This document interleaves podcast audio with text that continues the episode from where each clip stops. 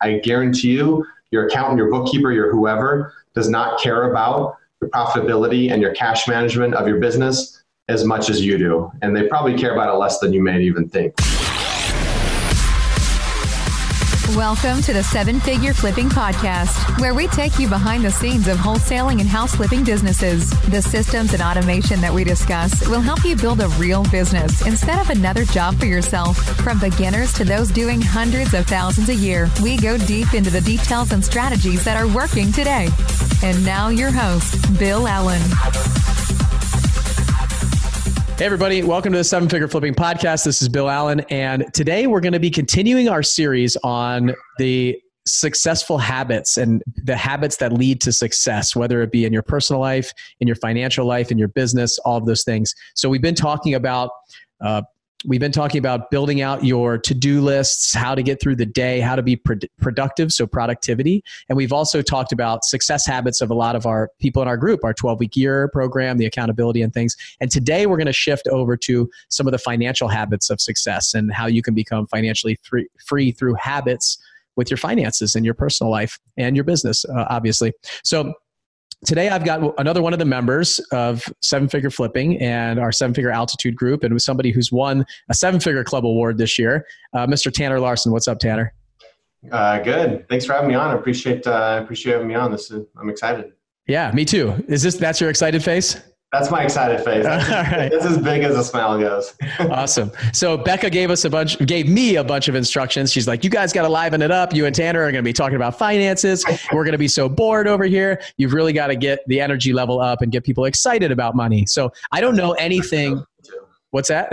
So that's because Becca knows me too, and so she's like, "Yeah, you're you're not going to be very exciting to talk to or listen." Yeah, but we are going to be exciting because we're going to be talking about something that excites everybody typically, and it's money. We're going to be talking about finances and become financially free. So recently we did this. I kind of told my seven figure flipping origin story, and so did Tyler, and so some of the other members. So if real quick, if you can just kind of tell your seven figure flipping story, I think that would help a lot of people give some context yeah. to who you are. And I know you've been a member of the group for uh, quite a few years now. Actually, you're one of the early members of the group, so obviously there's something that is uh, that you're coming back for. Yeah, absolutely. I'd love to. Um, so yeah, I joined the group uh, a little over three years ago, maybe three and a half years, something like that. Um, my background is actually in accounting. So I went to, uh, I graduated from ASU, Arizona State University, got my degree from the W.P. Carey School of Business, and got my degree in accounting. Um, it's funny because I kind of knew at the time that I didn't want to be an accountant, but I'm like looking at all the majors and I'm like, okay, all of these are kind of lame. Don't really like any of them, but I'll do accounting. At least I'll have a skill, right? Um, and my dad was a CPA, and so there's some background there um, that I learned from him. And so I went to school, got my degree in accounting, um, got an accounting job uh, with the company. I lasted eight months in that job before I before I quit. I'm just like, I knew it wasn't for me, and it was like a pretty cush job. Like it was a nine to five job, but if I strolled in at nine thirty, it wasn't a big deal, and it was pretty flexible, and it paid pretty well. Um, but eight months in, I'm just like, hey, this is not for me. I'm glad I have my background. I'm glad I understand finance. I'm glad I can read a balance sheet and a profit and loss and understand what those numbers mean. But I really knew going into it that I wanted to be an entrepreneur and that this accounting background was really just a business background to be able to, to run my own business one day.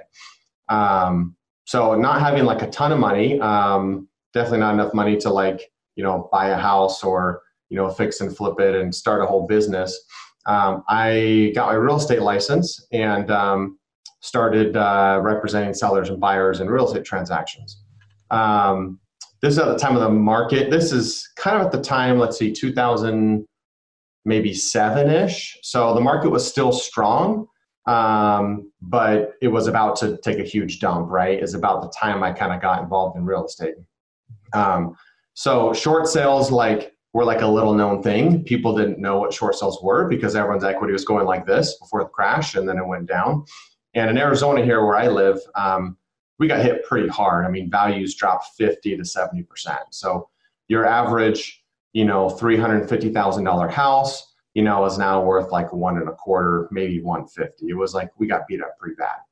Um, so I got my, uh, I kind of started learning what short sales were kind of before they were even a thing. And um, started working with all the major banks, you know, Bank of America, Wells Fargo, Wachovia, uh, PNC, like you name it. I kind of dealt with them all and uh, started just facilitating short sale transactions, which they were a lot more work than like a normal transaction, but I didn't really know any better, kind of being new to the game. Um, but just got the investors that, and most of my clients were investors actually. They were people that were going to buy the property and rent it out, or people that were going to fix it and flip it, um, or just you know investors for one reason or another. Um, so I did that for a number of years, and it didn't take long until I realized, man, I'm making three percent on this transaction. You know, maybe six if I'm representing both sides, and all my investors, my clients, are making tons of money. Like I, they're repeat investors and repeat buyers, so I'd keep in touch with them and see how they did on these deals. And I'm like, man, they did a lot less work and they're making a whole lot more money. You know, how uh, how can I get a piece of that? Um, so I bought my first investment property, um, sight unseen at the auction. Um, wasn't a short sale. I couldn't buy my own deal, so I bought one at the auction. And I go there and it just smelled horrible. I go inside and there's a cat on the floor, maggots crawling in it, totally decomposed, like, and it's just kind of like melting into the carpet. And so that was my first experience, my first flip. I'm like, oh, this is gonna be this is gonna be fun. um, so I did that deal, made a load of money on it, not a lot, but learned a lot of good lessons. Um, and then I did my next deal, and then I started doing a couple at a time. And then um, then let's see, in like 2013, uh, end of 2013, beginning of 2014, I teamed up with my business partner, Travis. Um, we were both kind of flipping uh, on our own, and we decided, hey, let's kind of join forces. We'll kind of combine some overhead. Uh, we'll spend some money on marketing, and we'll see what we can do. So we started doing some deals and seeing some success, and we worked up to about three deals a month, um, about 36 deals in a year, which was a lot for for us at the time. That was a that was a big volume, and we were doing everything ourselves. We didn't have uh, really any staff. Um, we were going all the appointments, doing all the paperwork. We like we did everything, and so we were pretty busy. We were both committed, working 50, 60 hours a week, doing uh, what we thought was a high volume at about 36 deals a uh, year, about three a month, and then I remember talking to my brother who was at an event and uh, met someone there who was doing 100 deals a year. And he said, Hey, I'm at this event because I'm bored and I want to learn something new and I want to start this new business because I'm bored in my flipping business doing 100 deals a year. And so my brother's telling me about this guy, and I'm like, Okay, that seems crazy for one guy to do 100 deals a year and be bored. Here we are, me and Travis working our butts off doing 36 deals, which is 18 per person, if you look at it that way. Um, and I'm like, hey, I got to meet this guy. Can you give me his number? Um, so anyway, long story short, I track him down and uh, get his information and call him. And uh, and then like three days later, they're having this event. And so I go to this event in San Diego, and it happens to be, of course, seven figure flipping. Um, and so that's how I heard about it and uh, kind of joined up, you know, kind of signed up right on the spot. I knew I needed help. I knew this person could help me grow and knew it could transform our business. Um, so I kind of like just decided right then and there. Three days later was our event. I'm in Arizona, so it wasn't too bad to get to San Diego um, and uh, spent the three day event there and the Flip Hacking Live and just completely transformed my business. It just really opened my eyes to what's possible. And I'd say like the biggest transformation was realizing that, hey, there's a lot of people out there that are as talented as me or, or more talented, and I don't have to do it all myself. Um, and that was really like the biggest aha from my first meeting was, hey, I don't have to do everything. I don't have to be the acquisitions manager. I don't have to be the lead manager. I don't have to be the um, uh, you know person doing all the paperwork on on all the deals um, and basically kind of split up the roles and just hired some help to do each function of the business. Um, so with that model started hiring people um, which freed up my time and uh, was able to, to do more deals. And so the, that next year i think we more than doubled the amount of deals we did. We did about 80 deals um, and then you know more and more. And then just this last year, we did uh, 128 deals for uh, for 20 for 2019. So a little over 10 a month, which is a huge huge improvement in where we were, um, you know, just a few short years ago. And on top of that, like my my time freedom has has grown exponentially as well. Being able to take time off, and um, I usually try to spend somewhere somewhere else other than Arizona because it's 120 degrees. um, so it it was great. That was kind of my journey. Uh, you know, finding the group, joining it, and then uh, kind of the three years I've been with the group. It's just been really transformative on my time freedom, my autonomy, and um, you know just the overall productivity and profitability of the business. Yeah, that's awesome. I remember that first meeting in October when you guys showed up, and it was like we made a phone call two days, three days before, and now we're here. Yeah. Uh, what do you guys have for us? We're ready because we need help, right? Pretty I can much, just tell you guys were running around like chickens with your head cut off, just working hard yeah. and uh, not necessarily as smart as you could have been, like working as smart as possible. So, and I think that's I think it's a really good transition into what we're going to talk about today, which is like making having your money working for you, not and being smart about what you're doing with your finances. So, with an accounting degree, with your background, have you always been looking at money a certain way, or saving money, or investing in IRAs and 401ks and things like that, or has that been a journey for you too? Well, it's definitely been a journey. I mean, everything in life is a journey, right? Um, I do feel blessed that uh, I did learn about the principles of money at an early age. Um, so my father, who's no longer with us, he um, he was a CPA and he uh, was an entrepreneur, um, a commercial real estate investor, ran a mortgage company, um, a lot of big successes in life. But he was really good and diligent about saving money and not just blowing out the back door. Like he he could have when he had really good years and big years, he could have spent it all on fancy stuff and spoil himself, but he was really pretty disciplined about hey, saving your money and investing for the future, saving your money, investing for the future. Really had that long term vision in mind. Um, and so I, I, was blessed to grow up in a family to where that was kind of like pretty commonplace to talk about. Um, and I feel like in a lot of families in America, maybe all over the world, probably it's a little bit taboo to talk about money and personal finance. That was not the case at all in our household. I mean, a lot of our dinner conversations or just conversations at home revolved around business deals and money and you know investing and different things like that so it's pretty unique versus going into a lot of homes where you know hey money is maybe a taboo subject um, so i was able to like learn a lot of good lessons as a child that that i kind of grew with so what, what are some of those lessons? Like, uh, like maybe we, what we should do is just you share a couple of lessons that you learned, and then I'll share some of the things that that because at, for as far as my I remember when I was young, yeah. money was we didn't have a lot of money. Like money was tight. It, I was in fact I just went by. We were in California for the EOS uh, implementation that we just did, and we were in Calabasas, which is right down the street from yeah. Thousand Oaks. I went by my house in Thousand Oaks. I haven't been there since 1988, uh, and I remember it like it was you know, I was eight years old. I remember it like I, I had just been there and I saw it. They had renovated the whole house, but I got on the phone with my dad. My mom and dad were both driving back from Key West, and I said, "Hey, I'm, I think I'm at the house. Do I have the right number, address? But I'm here. This is really cool. It's get, bringing back a lot of memories." And yeah. they said, "You know." I, I asked them a little bit about that house. They said we bought the house for one hundred and sixty-five thousand dollars.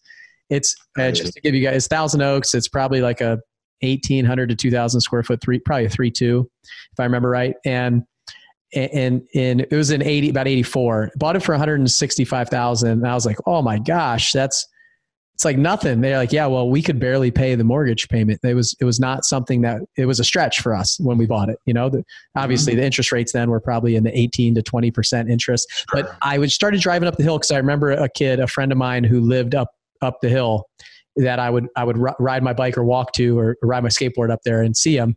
And I was asking them about who that kid was, if they remember who it was. They said, "Oh, that house on the hill that overlooked the valley. That was like that, they were rich. Those people had a ton of money. You could look over the valley. It's like they, I think their house was like six hundred thousand dollars then, and." Wow. I, I was thinking to myself, I was just reminded of how we didn't necessarily talk about money when I was younger, like like what you're talking about. I, I didn't have that experience. Uh, I never, but I never felt like we didn't have a lot of money or didn't have things. My parents never made it uh, obvious to me that we were kind of I think there was some struggles behind the scenes, but we were yeah. always typically, you know, we were involved in things, we could do things. But then as I got older and I could start realizing what money could do and, and how much we needed it, I would always ask for stuff and be try get, become a little bit like spoiled with the other kids around that mm-hmm. we were really tight when my dad started his business. It was really like, and I t- told the story this year at Flip Hacking Live, but like my mom would sew like designer logos on jeans that we would get at thrift shop and stuff like that. So we'd kind of fit in with the more popular kids at school and stuff. And that's when I realized that we we maybe weren't uh, at, at that kind of we're like trying to move up to that middle class, right? So, so for me, uh, I, I'll share some of my kind of ideas about money. But what are some of the yeah. things, like lessons that you learned that you feel as you were young? So yeah, one of the one of the good lessons I learned as I was younger, which is still just as applicable, if not even more, you know, today as I'm older, is to always live on less than you earn. Um, seems pretty straightforward, seems pretty basic, but you'd be surprised how many people in our country get that backwards, and they finance their lifestyle on debt and credit cards and loans and all these different things um, because they don't have the patience and they want the instant gratification. So, uh, kind of like delayed gratification is one of those principles. And basically, don't buy it until you can afford it, until you can pay for it.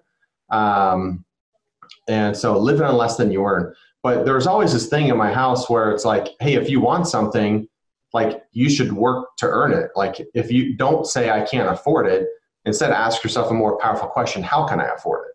So, if there's something we wanted, we wouldn't just go out and buy it um, on a credit card and you know go and make payments on it. We'd say hey i can't afford that yet but how can i afford it?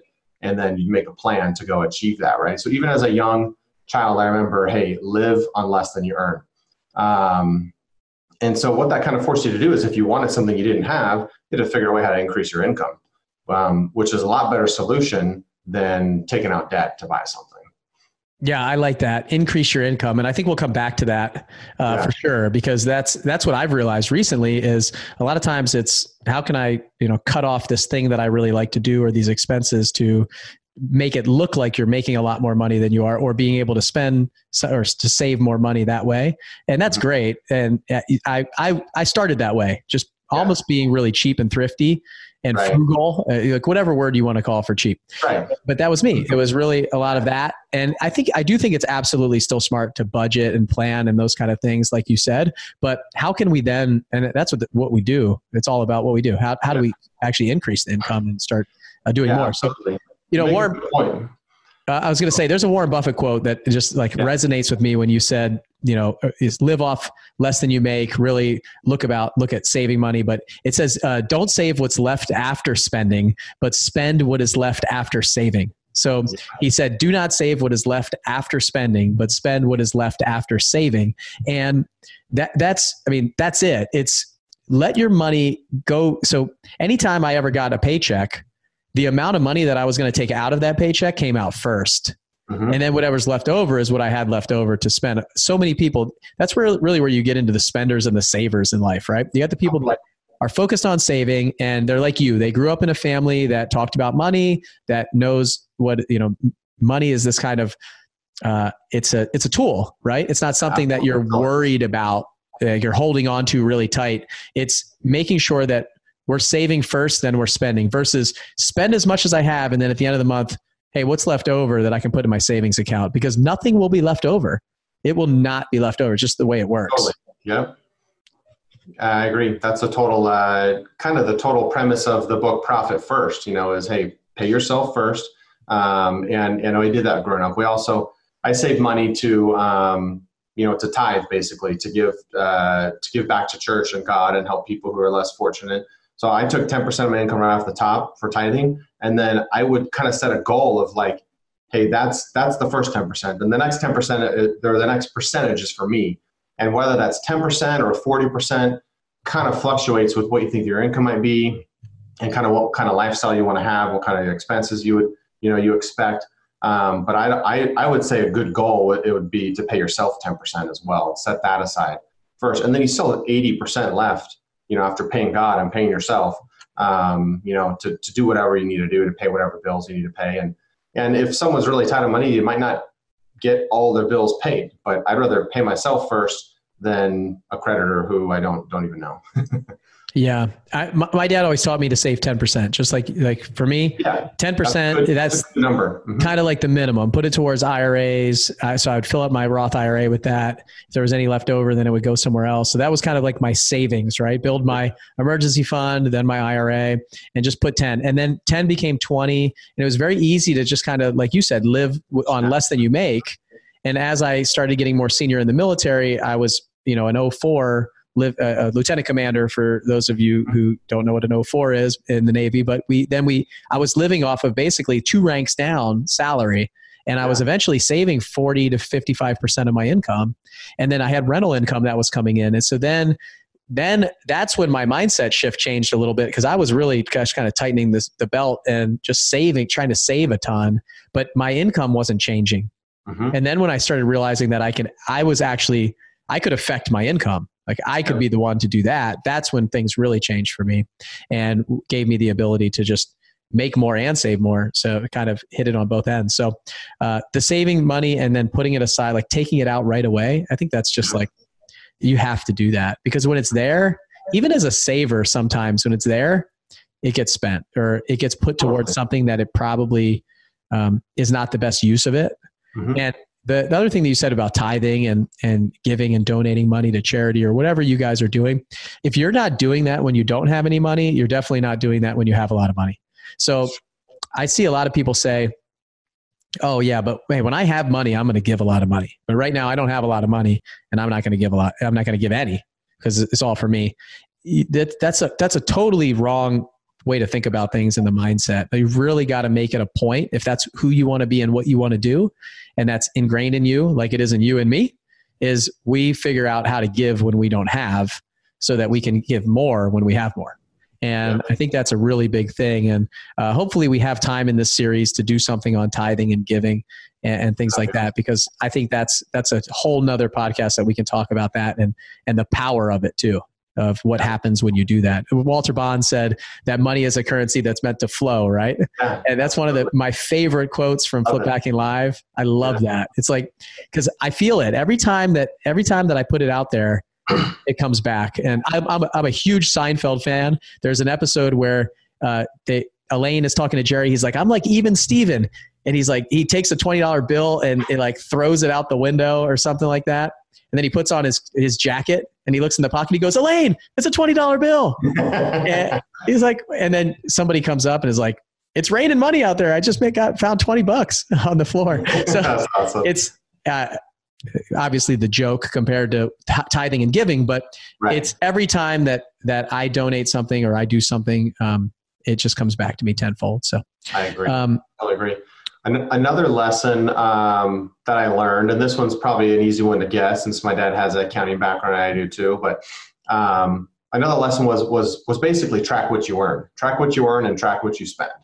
Um, you know, in, in, in a complex uh, business and corporate structure, you have accountants and team of accountants, you know, putting together a profit and loss statement and a balance sheet. And you pretty much know if you take your business seriously and if you're public, then you have to, you know, you pretty much know exactly where you're at every day, every moment of the day. You can run a report. You can see, hey, where did I earn money? Here's all line items. Where did I spend money? Here's all line items. And what's left over? Is that a positive or negative number? You know, and then that flows into the balance sheet, right? Um, but not talking accounting terms, um, my dad taught us at a very young age to, to basically track it, right? And he made it fun. I remember as a kid, we, uh, my whole family, we'd get graph paper and we get colored pencils and he would help us do like a bar graph and a line graph of our income and our expenses. And then we'd make that was like the actuals. And we'd make another set of like what our goal would be right? So those bars would be a lot higher and that line graph would be a lot higher. Um, but he was teaching us the importance of like tracking it right? Um, you can't really improve something until you identify what you can improve on.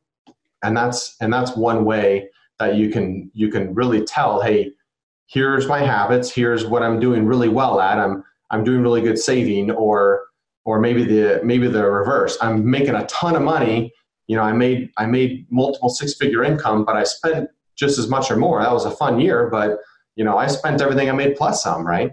And you just don't know that without tracking it. You can kind of get a general feel of that just, you know, just by being aware. But unless you track it and you have a system for tracking what you make and what you spend, um, you just don't know. And that, and I think that is a habit. I like, I learned that at an early age. I tracked my income, expenses, um, even my balance sheet throughout high school, throughout college, and I still do it today. I think that's definitely a skill. Um, and it's a skill that more people I think should have and should take more seriously. Um, with QuickBooks Online and other tools like that, it makes it super easy to import all your bank feeds and you click some buttons and you've got everything in there. Um, so it doesn't take a lot of time, but it's a huge game changer on knowing um, not only your business financials, but your personal financial statement as well, like where you are at as a person, as Bill Allen, as Tanner Larson. Hey, what did I do this year, and what are my goals, and and what's that disparity? What's that gap?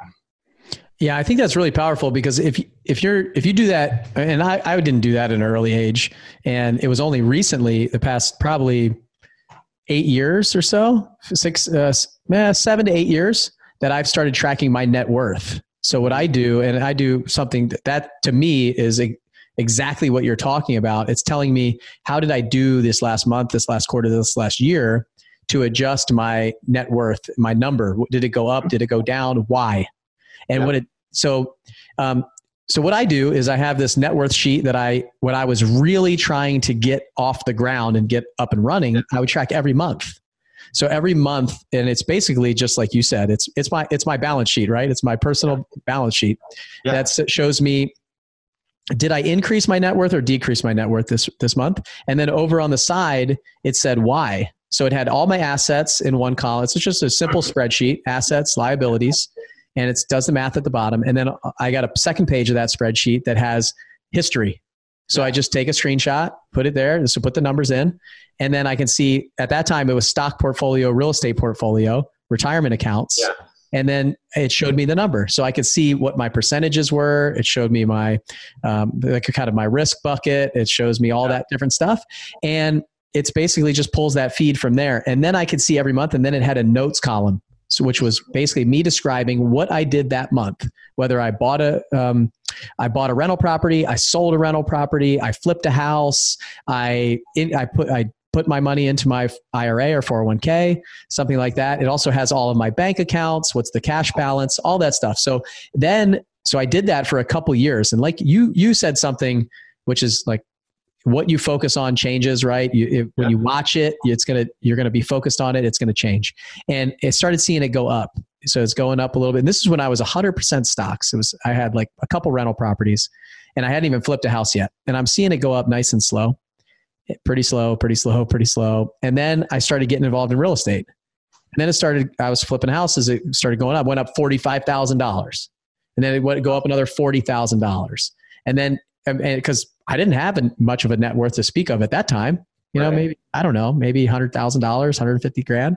And then I see it going up and up and up. And now I can see it change by like 30%. It's going up 30% with one transaction.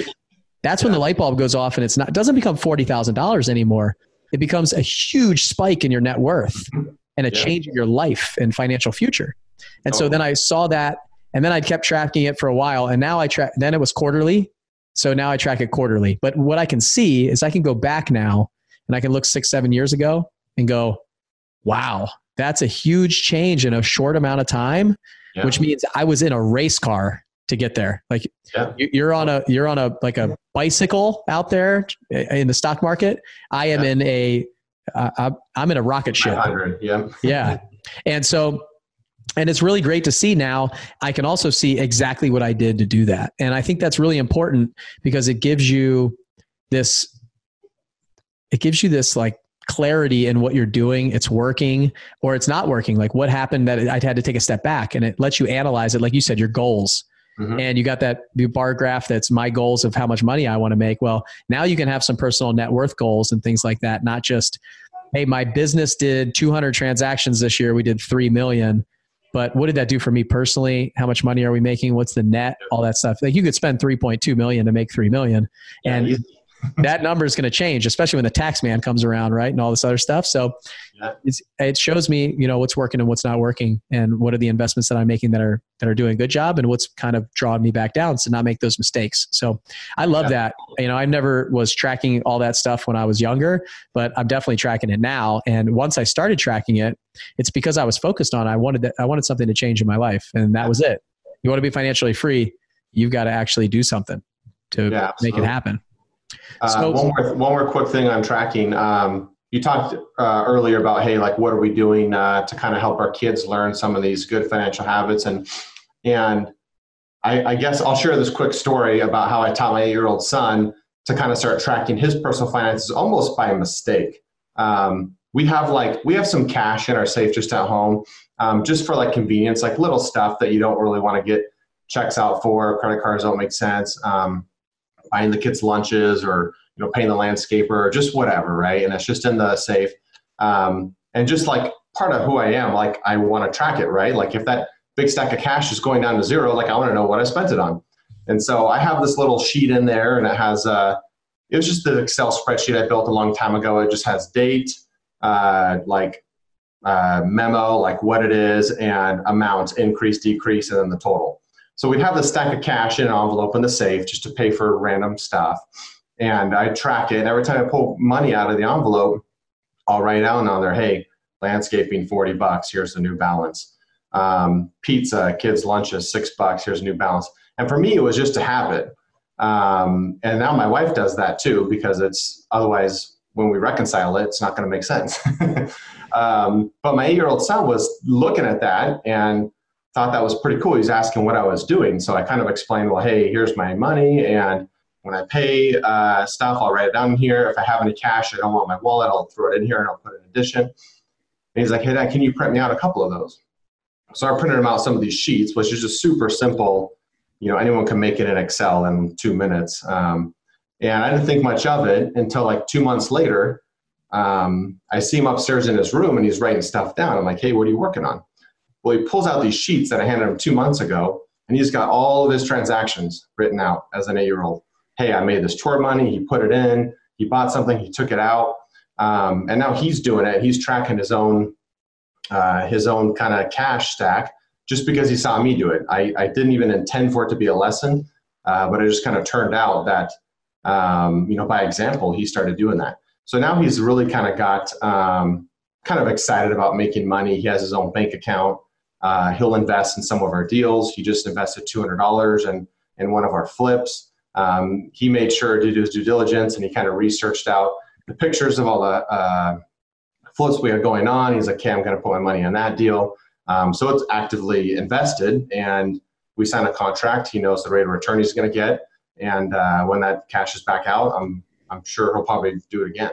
Um, so it's just kind of it's just kind of fun to teach your kids that and that was a almost a lesson by mistake um, and they they really do watch what you do and they really do pick up your habits in that case as a good habit i'm sure i've taught him plenty of bad habits too um, but at least he's picking up some good ones along the way as well yeah, well, you know that our kids are watching us for sure. There's no doubt about it. So sure. everything that you're doing, whether it's spending money and not worrying about it, using the credit card nonstop, playing on our phones, our computers, not yep. paying attention, all that stuff they're watching. They know yep. my, my, I mean, my, I'm pretty sure my two year old can pick up my cell phone right now, turn it on, turn on YouTube, watch a TV show and stuff like that because he's watching me.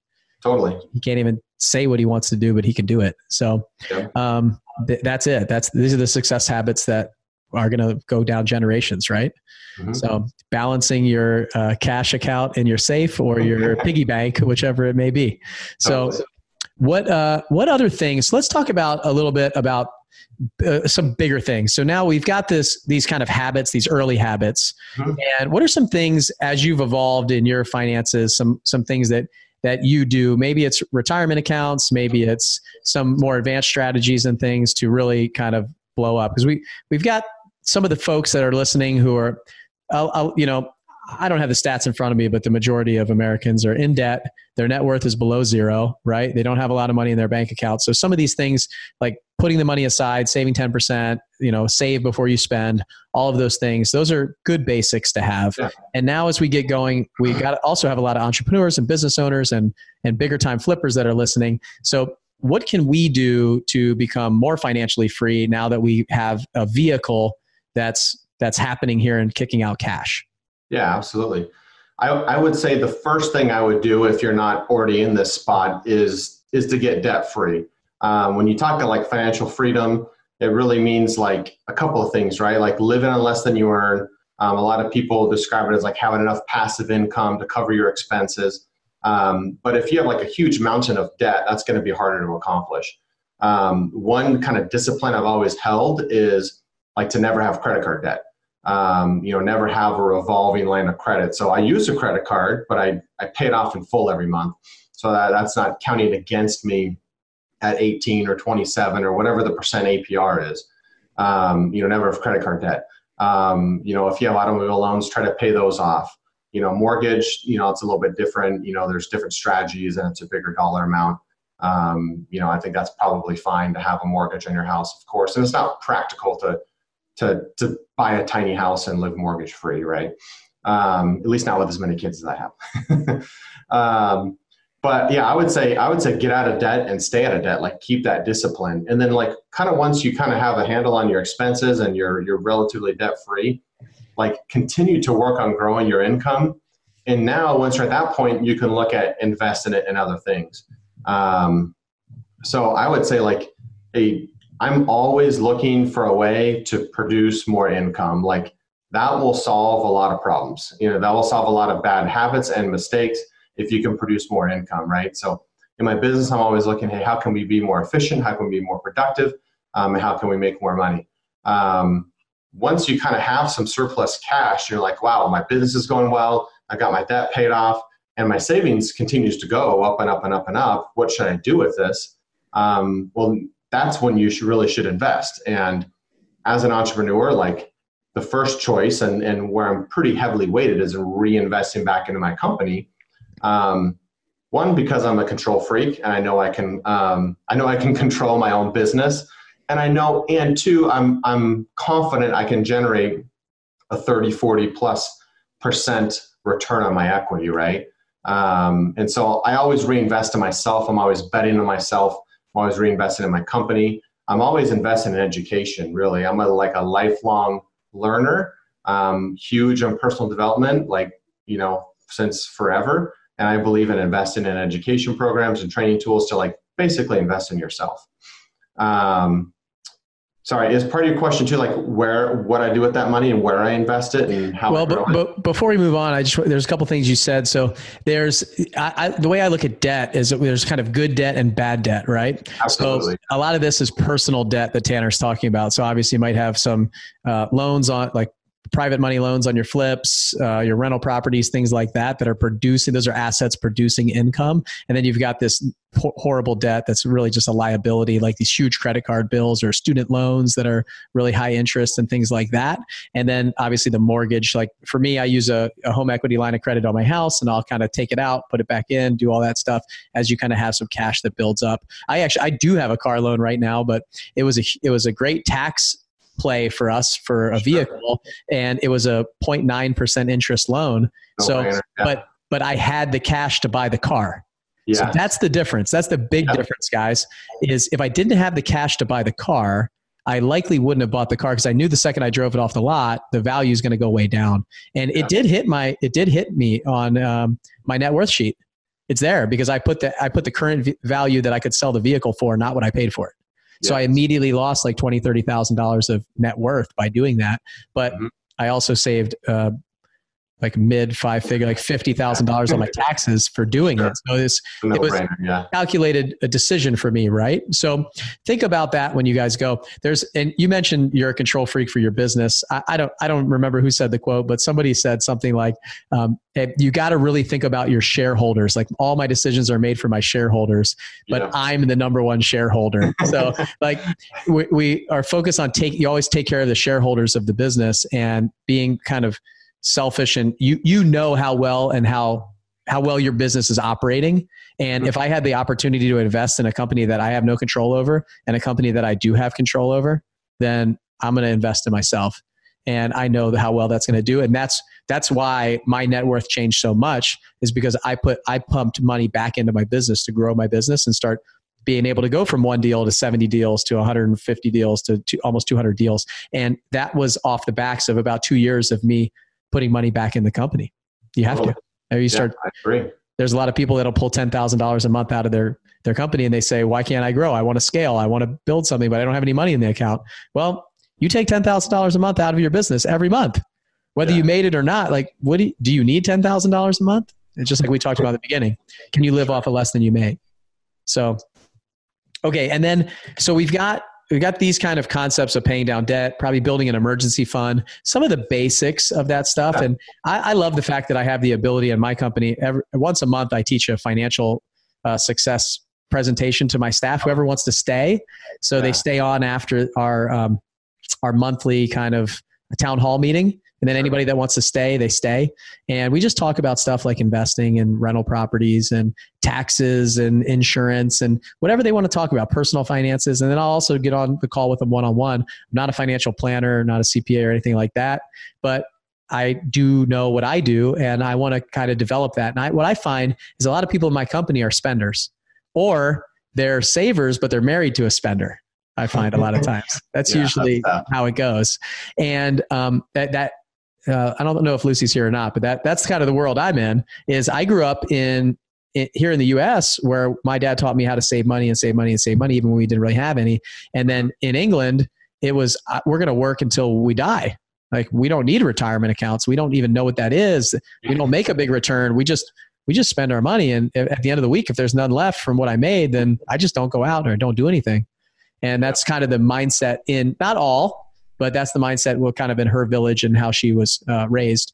And so i'm trying to get her out of that kind of mindset and concept and sure. a little bit more uh, challenging there. So so there's some other options as business owners right? We got kind of some saving i like the i like the idea of investing back into the business. I mean i really think that's where most people are. That's my number one investment for sure and i'll, I'll probably continue to stay heavy there. Um, but i don't i don't put all my eggs back in that basket. I mean i, I I don't think my business is going to fail, but potentially it could, right? And if I reinvested 100% of, you know, you know, my income, my profits, and then that fell, then then that would, you know, that would be catastrophic. So I do invest heavily in my business because I, I, bet on myself and I, I, believe in myself and I believe we're going to win and continue to grow. Um, but I do invest in other stuff too. I mean, I do invest in uh, private loans for other investors. You know, I'll, I'll fund deals for people on a short-term basis. Um, I do invest in the stock market with a kind of an advanced strategy of um, I don't typically buy the stocks outright, but I'll um, I'll sell puts and calls and, and basically uh, keep that premium. Like day traders, they'll buy puts and calls so they can see this big growth. Well, I'll sell them and basically you know take the day traders' money um, and then let the and then let the uh, let them expire. So that's one thing I invest in in the stock market, and typically I'm doing that inside of my retirement fund. Um, and so I'll, uh, you know, my business will spit off cash. Um, some of that cash goes into my my self-directed uh, 401k plan, and then within that plan, I'll invest, you know, in stocks and do options. Um, but even within that plan, because it's self-directed, I'll invest in real estate and I'll buy rental properties um, and own the deed to those and hold those. Um, so, I mean, I'm a big real estate guy. So, I mean, that's where a majority of my investments are going to be either in hard money loans, you know, owning the property as a rental, flipping or wholesaling the property in my main business, um, and then you know I'll do some stocks and option trading as well. Yeah, I think I think the other thing, the other kind of gotcha that we get a lot of times as real estate investors is we're on this kind of cash roller coaster, right? You mentioned the book Profit First. I think it's a fantastic one for setting money aside for taxes, setting money aside for owner conscious, like the amount of money that the owner is going to make, setting aside profit, setting aside some things before you pay money out of for the operating costs of the business. And it's all set up to design a couple different accounts, make sure that the business is profitable and that you know when you're having issues. So oh. it's not like the money goes up and down. But as as flippers, what I find as I was growing my business is the company like never had any money. It was just there wasn't money because what was happening, and it's it makes sense when you break it all down. But what was happening is I was going from two deals to four deals a month, then to six deals, then to ten, and as I was growing and I'm, we're doing more flips, then I'm needing more cash to fund the renovations or the 10% deposits or the overhead and the payroll and all that stuff. And so as we're growing, we're kind of growing the same way with the amount of money that we're making.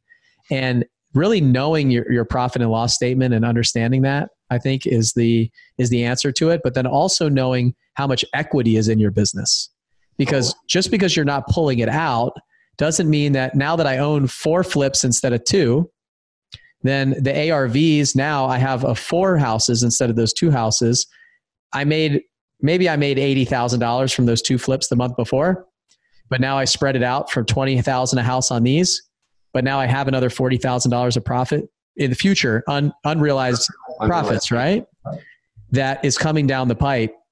That if I don't look at the net worth of the business like the net worth that I do on my sheet, mm-hmm. and it can get really frustrating and feel like you don't have any money eh, or you're, you're not making any money, even though you made $40,000 on the flip, you don't know where it went.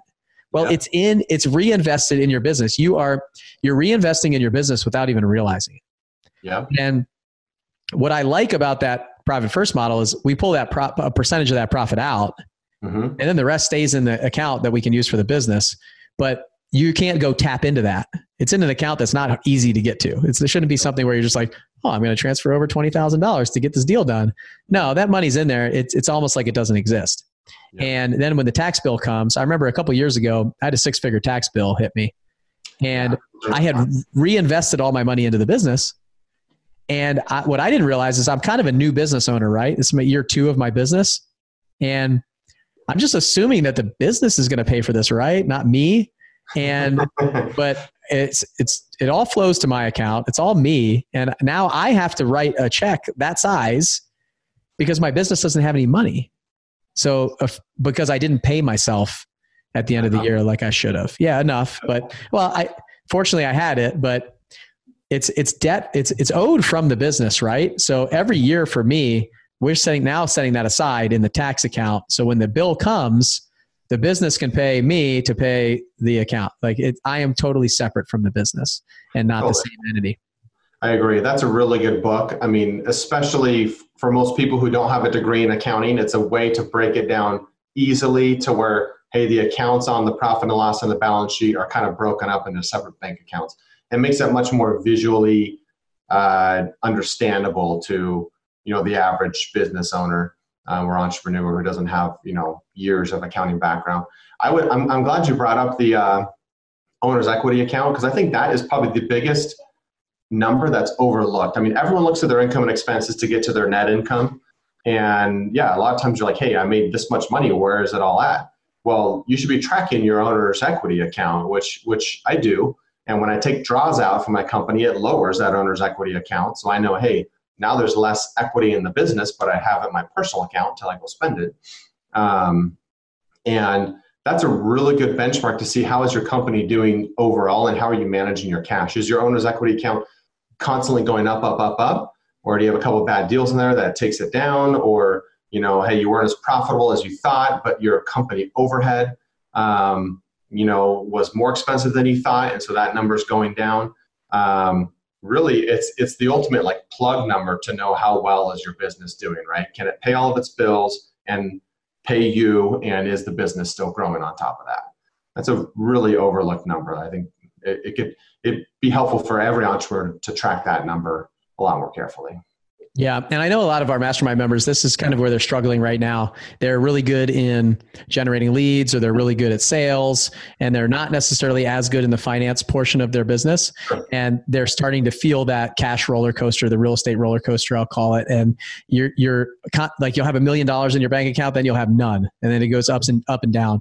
The, the biggest thing that I think is helping a lot of them is that 100% financing that we rolled out with Lending Home. So mm-hmm. now you're getting 100% financing on the purchase and 100% of the rehab costs. So instead of put, having to come up with that 10% of the purchase price like we had to before, now being in seven figure flipping and getting that those that kind of terms is uh, just a game changer for a lot of us, me me included. So now now I can keep that cushion. I can use that for, um, you know, because I, I, like to keep a couple months of operating expenses in the account and make mm-hmm. sure that's there all the time. I feel comfortable. I was at a point where I was really crunched. I had some loans to the company for a while uh, before they could pay me back, and we were just starting to grow and expanding and things like that. And that's part of running a business. I mean, the, the the muffin shop down the street from you, the bakery, they got the same problems, right? but they might not be throwing as much cash around as we are. And right. when we're borrowing other people's money and we're leveraging like private money loans and hard money loans and stuff like that, it, you really owe a debt to those people. Like it's it's on you as the business owner to make sure that you understand this and you're being professional about it.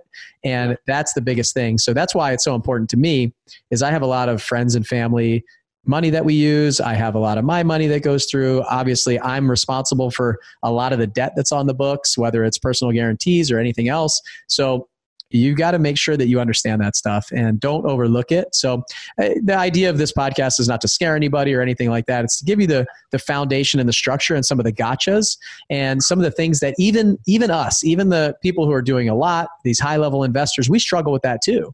I mean, mm-hmm. I've I've just just now we had to move fifty thousand. We had to move hundred thousand dollars over from our um, business line of credit over to the bank account to make payroll this week because we have a deal that got pushed that was supposed to come in. That was all cash. That all of our cash is tied up in a house, and it got pushed. And we we got to make payroll as either our business line of credit writing that check or me personally writing that check. And yeah. I'm trying personally not to write checks for the company anymore.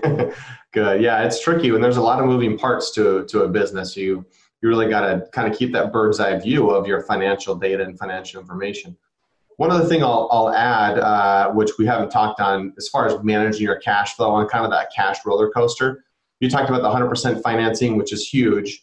Um, one other thing that we do, because we don't do that 100% financing program, we, we typically do like 90% financing. So we'll put down 10 plus we'll pay for the rehab. It's just simpler and um, is a lot less like friction for our business. But the only reason why I'm willing to do that is because I've raised multiple seven figures of gap funding. So I have investors that uh, when the property sells, they don't get paid back. It just gets reinvested and kind of stays in our bank account. So they all have promissory notes. Um, they're on the books. I keep track of it. I know how much I owe to what person and at what time we make monthly payments on those. Um, but we have you know multiple seven figures of gap funding that basically covers that 10% plus the rehab, you know, plus whatever else we have going on in the business. And, and that is a huge uh, kind of relief in our business to kind of even out the cash roller coaster.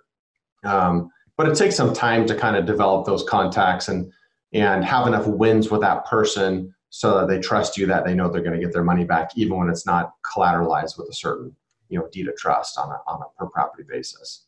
Yeah absolutely. That that those that private funding was my primary means of funding. I never did a hard money loan until Lending Home came in the picture about a year and a half ago for us. Yeah. So, and um, yeah, everybody's a little bit different. I love the, I mean, I am averaging somewhere around like eight, eight and a half percent with them, nine percent. So it's really yeah, nice great. to see even that with hard money. That's about where I was with the promissory note, and now I'm we're in and out. So I know everybody's a little bit different. Well, obviously, we teach a ton of uh, different skills and aspects of private money and lending and things like that, and as well as uh, you know using hard money. I'm not against using hard money, obviously, but I agree when you can use a 90% loan and then that 10, and you don't have to deal with the draws and all of that stuff because a lot of times you're paying for that stuff up front anyway on the rehab and then getting it back. So.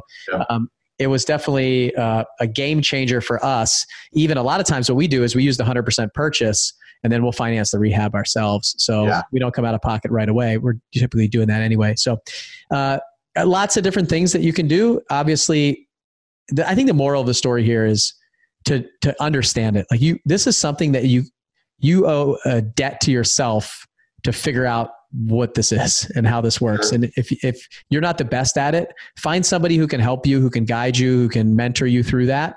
And obviously, we have a lot of people inside of our mastermind group that are great with finances.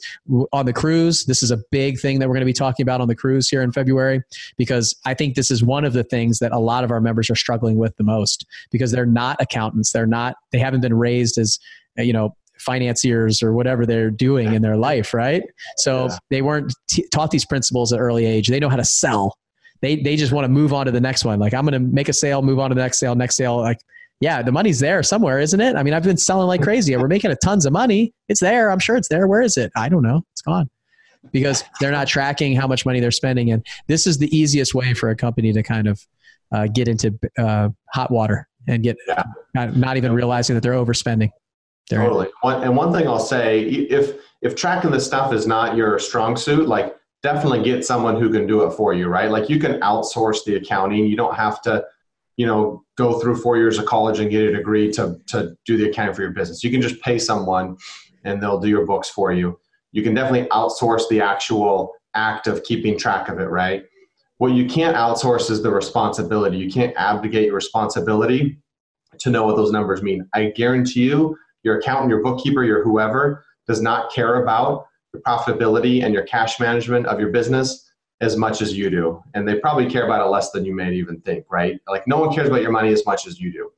So definitely like if you don't understand it, like learn it because it's an important skill. Um, outsource it so you don't have to spend all your time doing it. You can go sell and continue to grow the business. But definitely like put some time into learning it and do a course on uh, profit and loss statement and balance sheet. Just get the basics and then be responsible and check up on him. And if you don't understand something, like ask your bookkeeper about it and just develop that knowledge, develop that skill over time. And I, would be willing to, if, if anyone had questions, I'd be willing to help them out. You guys can reach out to me too. And I'd be happy to spend some time going over, you know, whatever you had questions on too. So I'm so glad that you said that because I thought you were going to say outsource it all. You don't have to do it. And then you were like, but you can't, you're exactly right. That is the number one thing. Like you cannot let somebody else be responsible for that as the business owner. That they can do, they can do all the tasks, everything like that, but you better understand it, get the report and make sure like your, your fiduciary duty to your business is that. It, yeah. That's what it's all about because that's what we're here for, right? Totally. Yeah. I mean, obviously, it's the people, it's the leads, it's the marketing, it's the sales, it's all of that stuff. But at the end, you don't want to be five hundred thousand dollars in debt. No. Next thing you know, because you owe a bunch of people money, and your company didn't make what you thought it was making because the gross number looked really good, but you weren't tracking the bottom line. Yeah. And I've I've seen it happen, and it's gonna it will happen again. It'll happen again. So, um, yeah, it's it's definitely a big responsibility to understand that, and that's where these kind of like monthly reconciles with your bookkeepers can help. Uh, and just have them ask them, say, "Hey, get, help me with this," or somebody else who's high level who understands what, what's going on. Obviously, I'll, if it's I'll say this: we we actually don't even outsource it in our company, right? Like that's so important to me. I hold it so close to my chest, and it's so important to me. We don't outsource it. Our my integrator, um, he's a CPA, and he was from one of the big four accounting firms. Um, and we before we recruited him over, I mean, he was working at this accounting firm and has that background. So it's so important to me. I don't even outsource it. I think it is a that's a good option for a lot of people. Um, and it just happens to be that our integrator, our COO, has that background, and I, and I do too. He's a lot better than I am at it. Um, and uh, he tracks it all, and then we have uh, regular meetings on that, right? So um, we have someone that kind of helps with the bookkeeping and entering all the stuff. He does all the high level financial reporting and then you know and then we have meetings on it so that i know where a business is doing. And it's so valuable to have numbers you can trust. I remember so often when i was in charge of the bookkeeping and the selling both pulling up a pulling up the quickbooks and looking at it and be like okay here's our numbers but can i trust these? Are these really accurate? Oh shoot i haven't reconciled this in two months. I don't even know if i can rely on these numbers. It is such a game changer having numbers that you know you can rely on that are accurate and then having that confidence to be like, hey, this is what the numbers are telling me. They don't lie, and I know the numbers are right because someone's been paying attention to it. And then being able to take that information to make decisions for your business. You just, it's impossible to make good decisions without knowing that information. I, I feel.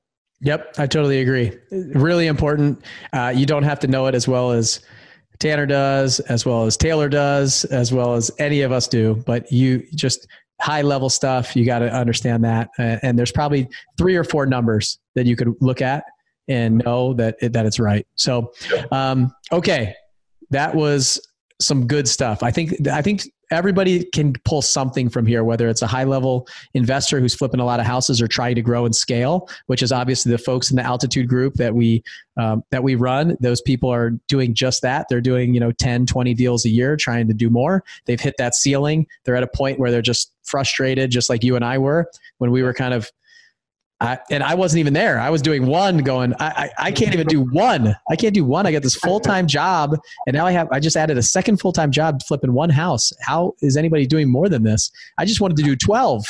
And yeah. then, you know, it's. I remember that. That was your goal, one a month. Yeah. Yeah. 12 was my goal when I came in. That was it. And we blew through, blew through that and through the next one and through the next one. And now it's just kind of taken off. And same thing with you guys doing 36, trying to do more and then, and then growing. So that's really that. And then even if you're down like one of the runway members uh, earlier on in the program, trying to just get off the ground, trying to get that first deal or that second deal or get some consistency. And then even those people that just are, are in debt and are listening to this and are like, man, I'd really love to get into real estate. How do I do that? Hopefully, you get some lessons, just some life lessons from this. And then for those of us that have kids, I think this is some awesome stuff. My oldest kid is, my oldest son is five.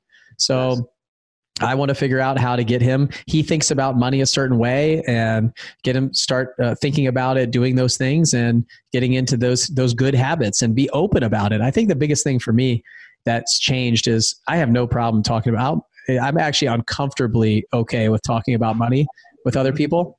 And I just, I think it's a normal thing. I don't see why it should be an issue um, and something that we can't talk about at the dinner table for sure at home. And, uh, and hopefully not uh, when I go to parties, I don't like really upset everybody. And but I'm always interested to hear about this. It's I, for some reason money's always been a thing for me. And there there was a, a coach that I had who told me it you don't love money. It's not about money. It's not about having more money but money to you is the scoreboard of life. Mm-hmm. and you're playing a game against yourself. You're not even playing a game against everybody else. You're yeah. just kind of playing a game and it's just the currency of the game. So and i think he's right. Like he nailed it. I said you know what? You're right. Because my wife always says all you care about is money. It's money. And i said no it's not about money. It really isn't. I don't care about the money yeah. and it's something else there's something there it's just that's it's just kind of fun. It's a, it's almost like a game. And so, uh, interesting, just the way we all think and project money for ourselves. So, um, all right, before we go, Tanner, yeah. just to make sure that uh, Becca is happy. What is like the most fun thing that you've done this past year with like, your family or anything? Like, what does this business allow you to do? Because I think what that's going to do is we're going to bookend this with fun in the beginning. We can that's do fun in the end, and in the middle, it's going to be like the financial stuff that people are going to be like, I'm going to turn that down a little bit. So, what you've got to have done something really awesome because I've got a really funny story. If you don't tell a really good story or something that you've done that's awesome.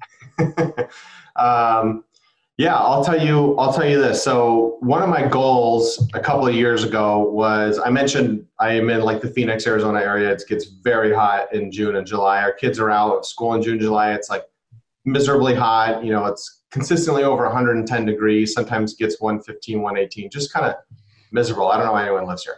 Um, at least in the summertime. right now it's 65 degrees and sunny and it's beautiful and I'm not covered in four feet of snow and I'm like, oh yeah, okay, it's pretty nice here.